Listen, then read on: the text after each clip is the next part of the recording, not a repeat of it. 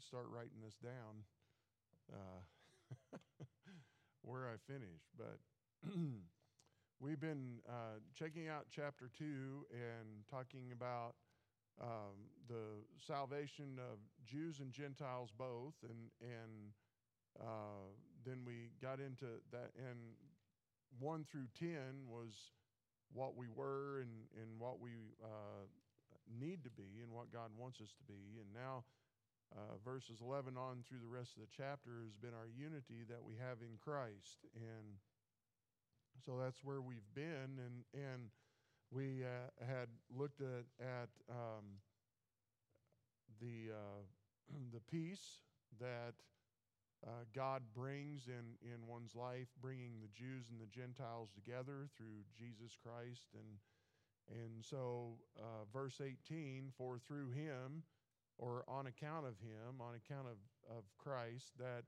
we know we both have access or approach by one Spirit unto the Father. And so, through Christ now, we can uh, have that approach to the Father. And then we get to verse 19 where I wanted to start, and we see a believer's citizenship in the rest of this uh, chapter. And uh, this world isn't our home, and this is uh, reminding us of that and, and showing us that while we're here, there's a purpose while we are here, and uh, we'll see that in these verses uh, 19 through 22. So now, therefore, so once you trust Christ as your Savior, you are now uh, uh, a part of the family of God, as it says, and you are no more strangers and foreigners, but fellow sh- citizens with the saints and of the household of God. And so it refers back, so now, therefore, referring back to what he said in uh, this chapter and, and seems to include all of chapter 2 and, and you're no more strangers and foreigners. He's emphatic about this, and as a matter of fact, making the statement that you, you will never, ever be a stranger or a foreigner ever again. And so, in the eyes of God, once you are in the family of God, you'll never be out of the family of God. I, the, the, uh, the eternal security that God talks about is taught all throughout Scripture. And uh, in, in passages like this, the, the emphasis of knowing that you are no longer a foreigner and no longer a stranger, but you are now a part of the, of the household of God. And you're fellow citizens with the, with the saints. And um, so the, the same family as all the other believers. In Philippians chapter 3 and, and uh, verse 20 and 21, it says, For our conversation, our way of life, the, the, uh, all, all of who we are, our citizenship is in heaven, from whence also we look for the Savior, the Lord Jesus Christ. Who shall change our vile body that it be fat, may be fashioned like unto his glorious body, according to the working whereby he is able even to subdue all things unto himself. And uh, so here, knowing that that uh, our citizenship now is in heaven. And, and that ought to be great comfort in knowing the crazy things that are going on in our world and uh, in our country. And I, I don't know if you saw that uh, the Floridians needed to prepare for the hurricane by getting your vaccination.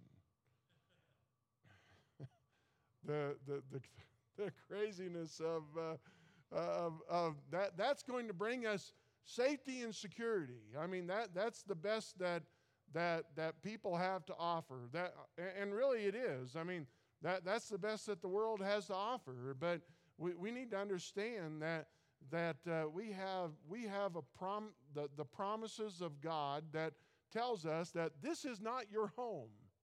Our home is in heaven. And, and so let's live that way and, and, and remember that you will never ever be a stranger or a foreigner to God. And so we are, uh, we are fellow citizens, as it, as, as it goes on. We're fellow citizens with the saints. And, and then not only that, but also of the household of God, the, the very household of faith, the, the family of God. In, in uh, Galatians chapter 6, it tells us in verse 10, it says, As we, uh, as we have therefore opportunity, let us do good unto all men, especially unto them who are of the household of faith. We, we have a responsibility in, in, in telling the world about Jesus, and we have a responsibility in how we live in front of the world, but we have even more responsibility in how we treat one another in the family of God. We, we need to show some respect with one another, and we need to treat people kindly and, and considerately. And, and uh, there, there is something privileged about being a part of the family of God, and, and we need to realize that, and, and we need to treat it that way. And that, that is what he's telling us that, that we are a part of the household of God. And then we looked at this verse on Sunday morning, but we'll look at it again, verse 20, and it tells us that this household of God that and are built upon the foundation of the apostles and prophets. Now, we, we've already looked at this. I don't know how far in depth we need to go. For those of you who skip church uh, Sunday, Joe, you know, and, and Chad, we'll, we'll catch you up. And so that's mean, isn't it? Uh, so you guys were visiting family, and that's a good thing, you know. But uh, anyway, we uh, here we'll just quickly we'll get you caught up. All right. So and are built. That that's a that's a it's an aorist passive tense. Okay, it means it's a one-time act, act, action that has taken place and and it's been taken place by someone and uh, a passive tense. And so they are built, and so we have been built, and our faith has been built. The faith, the the entire body of doctrine has been built upon the foundation of the apostles and prophets. And so we, we know that the Old Testament prophets were part of that foundation. We know that some of the New Testament prophets were part of that foundation, and then the teaching of the uh, of the uh, apostles. And, and we know we go back to Acts chapter 1, verse 22. We know that to be an apostle, that you needed to be an eyewitness from the baptism of John the Baptist all the way up through uh, uh, uh his resurrection, Jesus' resurrection. And so that's why there are no apostles today. There's no need for prophets today. We have the entire Word of God in front of us today. We have plenty here to know and to read and to try and understand and, and live according to. We do not need extra revelation given to us now when we have everything that God wants for us right here. And let's not be so, con, you know, the, uh, listening to those that want to give a new word. Let's just live according to the old word. We have enough struggle with that, don't we? And so, but here, that was the foundation. And then we know who's the chief cornerstone Jesus, right? He's the chief cornerstone of all of this. And, and so he st- we start with him. And, and then from there, we go out with the teachings of the apostles and the teaching of the prophets. And then now we know that uh, were built upon the teachings of the evangelists and the pastors and the teachers, what we see later on here in Ephesians chapter 4 and verse 11. And so, here, knowing that we have been built upon the foundation of the apostles and prophets, Jesus Christ Himself being the chief cornerstone. Look at uh, one, one verse over in, in 1 Peter chapter 2, verse 6, and it says, Wherefore also it is contained in the scripture Behold, I lay in Zion a chief cornerstone, elect, precious, and he that believeth on him shall not be confounded. Isn't it great to know that Jesus will always keep us in peace and keep us from confusion and can keep us from self doubt and keep us from insecurities and, and really can give us a boldness and a confidence in our faith and knowing that He has things taken care of and that it's going to be okay. And so the household of God is then built by God. In Acts 20, verse 32, it says, And now, brethren, I command you to God, to the word of his grace, which is able to build you up and to give you an inheritance among all them which are sanctified. And, and so this is for all of us. Colossians chapter 2, verse 7 rooted and built up in him, and established in the faith as ye have been taught, abounding therein with thanksgiving. And, and so the, the promises that he gives us. He also said over in 1 Corinthians chapter 3, and, and I, I don't want to read all of this, but you can mark it down in your Bibles, go back and look at it. Start with verse 10, 1 Corinthians 3:10, and go all the way through the rest of the chapter through verse 23, and there you will also see that. And it's that foundation that's been taught by the apostles and prophets and, and, and uh, Jesus Christ being that uh, chief cornerstone and how precious he truly is. And then he goes further, and in whom, in verse 21, referring to Jesus. And so in Jesus, all the building, all the, the family of God, the household of God, that, that entire building is fitly framed together. And so joined together. It, it, it fits. It, it's built solid and, and, and all the pieces match. And, and that's the amazing thing that we see. And, and look, the household of God, the kingdom of God, whatever you want to call the, the family of God, is represented today through the local churches all over the, all over the world. And that is how God functions today. And so he wants you to, as believers, then you find that, that when you come into the local church, that you are fitly framed for that household of faith, that God has given you certain abilities and, and, and, and uh, he's equipped you differently than everyone else and you find that and sometimes it takes a while to find your place and to find the, the niche but you need to continue to look and and we all need to continue to uh, welcome others in and, and bring them in and help them to fit into the place where they need to fit and, and be a part of that household of faith. And, and you, you find, I find as a pastor, that, that it, it's easy to lose those that, that come in and, and never find a place.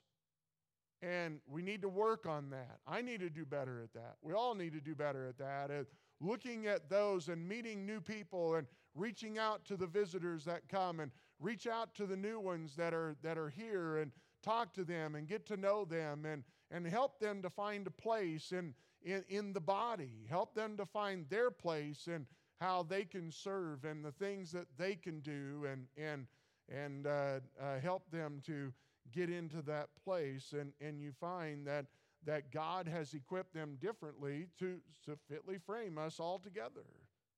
And, and then it says that in whom all the building fitly framed together groweth unto a holy temple in the Lord.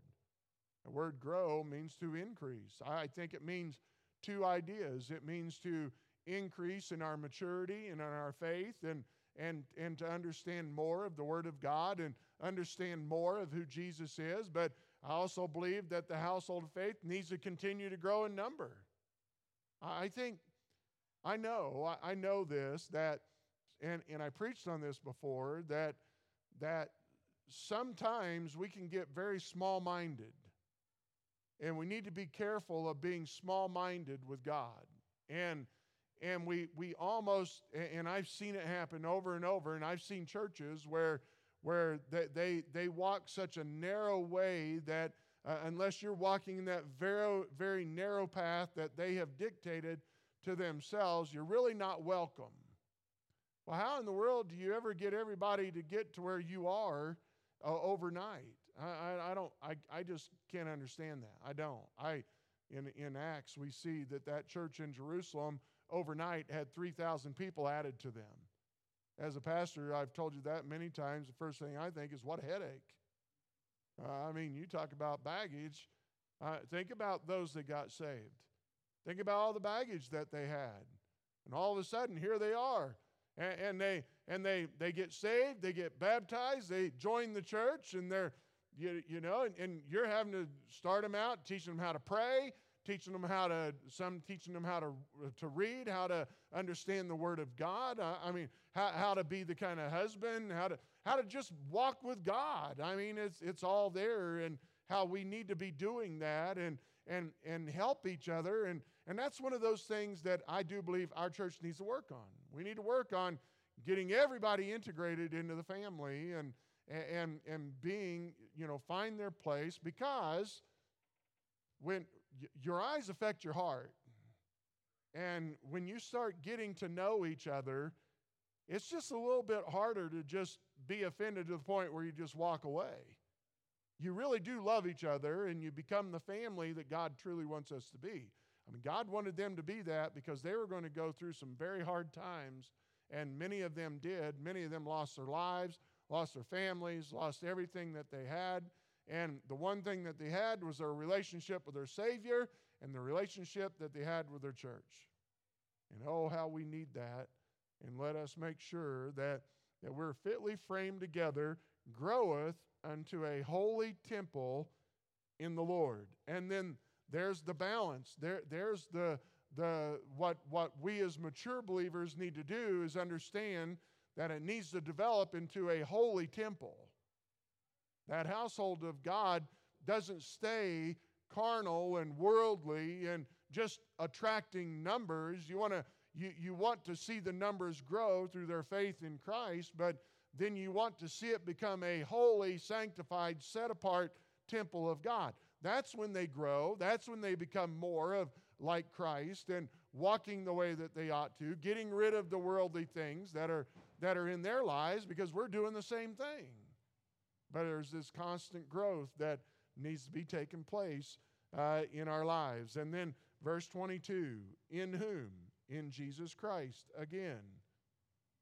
Ye, uh, plural, talking about the Ephesians at the time, but uh, plural, talking about all of us today also, are builded together for a habitation of God. Each believer is being built up by God and fits in a certain place of the structure, and, and it's a special union each believer has with the Lord. And, and the thing about this is, he had talked about how we are a stranger and a foreigner in this world. Well, here it tells us that we are building a habitation. This is a place to live, this is the place that we belong. This is where a, a permanent dwelling place. It's very uh, the, the very difference of a stranger and a foreigner. And so it, it's reminding us that this world is not our home. And so we live here and we are a part of that building of God, that household of faith, and, and we live here, but our habitation, our dwelling place, we're, we're seeing that that's going to come to us when we get to heaven. And it says, together for a habitation of God through the Spirit. John 14, Jesus, and I'll end with this, verses 16 and 17 said, And I will pray the Father, and he shall give you another comforter, that he may abide with you forever. Even the Spirit of truth, whom the world cannot receive, because it seeth him not, neither knoweth him, but you know him, for he dwelleth with you and shall be in you. We're different. We are. We, we can't help it. God made us different when we called on Christ to be our Savior. Our motives are different, our lifestyle is different, our thoughts are different, our ways are different because our home isn't here.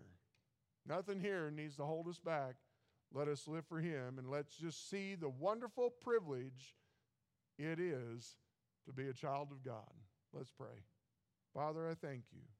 Thank you, Lord, for Ephesians chapter 2 and the reminder for all of us what we want, what we were, but no longer.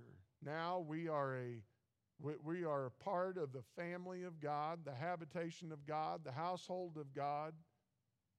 And Lord, we thank you. Thank you for the privilege it is that we can call you our Father. I pray you encourage us and lead us home safely tonight and then bless them the rest of this evening and throughout the rest of the week. Use us, Lord, to, to be able to reach out to others that that we come in contact with and guide and bless us in our endeavors. In Jesus' name, amen. God bless you guys.